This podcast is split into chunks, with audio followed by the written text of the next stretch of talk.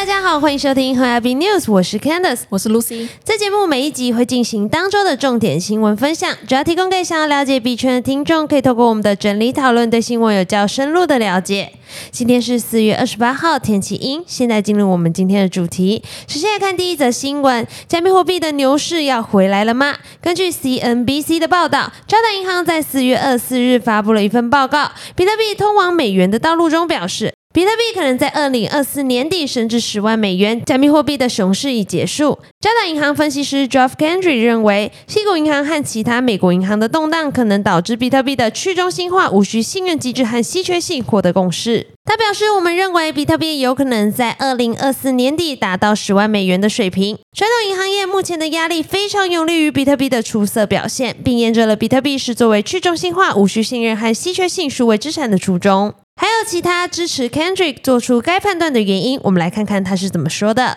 Kendrick 认为联准会的货币紧缩政策已来到了尾声。他表示，随着联准会接近其紧缩周期的尾声，风险资产的宏观背景也在逐渐改善。与纳斯达克指数的相关性表明，如果风险资产普遍改善，比特币的交易应该会更好。另外 Kendrick 还预测，比特币占总体加密市场的占比可能会在近期上升至 百分之五十 至 百分之六十 的水平，站稳老大哥的地位。他表示，鉴于这些优势，我们认为比特币在数位资产总市值的份额在未来几个月内可能会升至 百分之五十 至 百分之六十 的范围，目前约为 百分之四十五。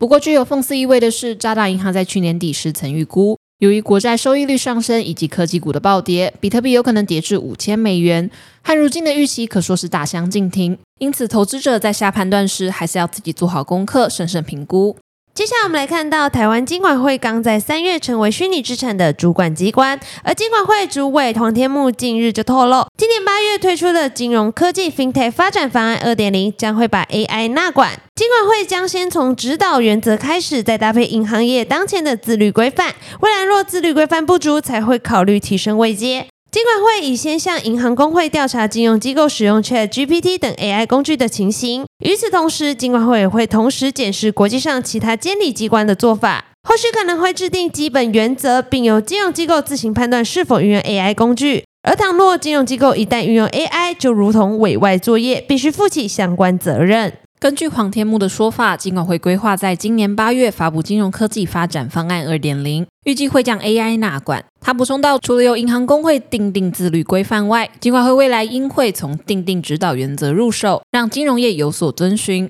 另据经济日报报道，黄天牧提到，现在新加坡、韩国、日本等各国监理机关都针对金融业使用 A I 定有一些抽象原则，像是新加坡定有公平、伦理道德、苛责性、透明度等方面的原则。韩国也有表示，金融业要用 A I 的话，有哪些原则要去遵循。目前金管会只是了解各国金融业使用 ChatGPT 的情况。黄天牧表示，多数金融业不见得有去使用 ChatGPT， 因为金融业也担心当输入的时候会存在资料外泄、各自外泄的问题。接下来我们来看到，美国稳定币争霸战升级了。四月二十四号，美国众议院金融服务委员会共和党人发布了一份新稳定币监管草案，该立法旨在将稳定币的管辖权从美国证券交易委员会 S E C 移交至联邦和州银行以及信用合作社监管机构。新法案重点关注用于支付的稳定币，管理单个潜在稳定币发行方的注册过程，旨在成为管理美国数位资产市场的立法配套文件。根据公告，最新版本由共和党委员会制定，该党派的助手将其描述为未来几个月与众议院民主党人、参议院和白宫就稳定币监管进行对话的起点。我们来看看草案重点。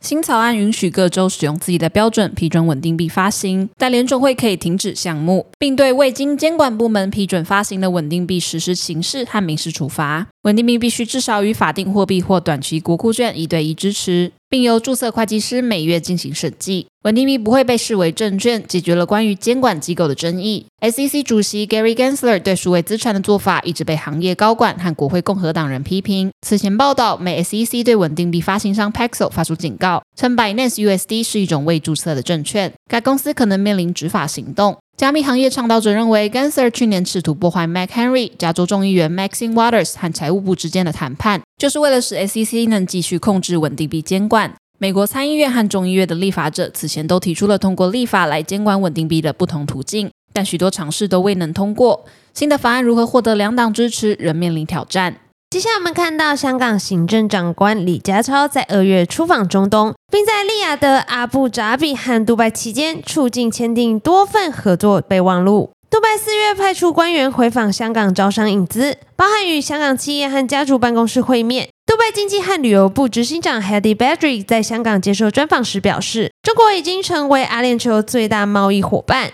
香港亦是重要伙伴之一，认为双方关系紧密，阿联酋已成为中国进入中东市场的门户。他说，全球在过去几年经历了巨变，乐见中国和香港积极加强与中东的联系，计划将更多杜拜的市场参与者带来香港，以促进更多合作。Hadi 认为，香港和杜拜在地理上有共通点，四小时飞行航程各自覆盖全球三分之一的人口，并且不重叠，两地可以合作扩展家族办公室网络，做到互补。如果在股票市场实现互联互通，更可以促进有关的范畴发展。他又指，双方可以在贸易、投资、数位转型和金融服务等方面合作，并透露杜拜正在与香港商讨在虚拟资产领域的合作，包括牌照通行证计划，认为香港在虚拟资产监管的态度积极，但他未有透露有关合作的推进时间表。他说，虽然虚拟资产发展短期受到市场波动影响，但比较重视行业的长远发展，而杜拜已建立全球首个独立虚拟资产监管机构，负责发牌和建立制度，相信可以为全球投资者和服务提供商提供国际性保障。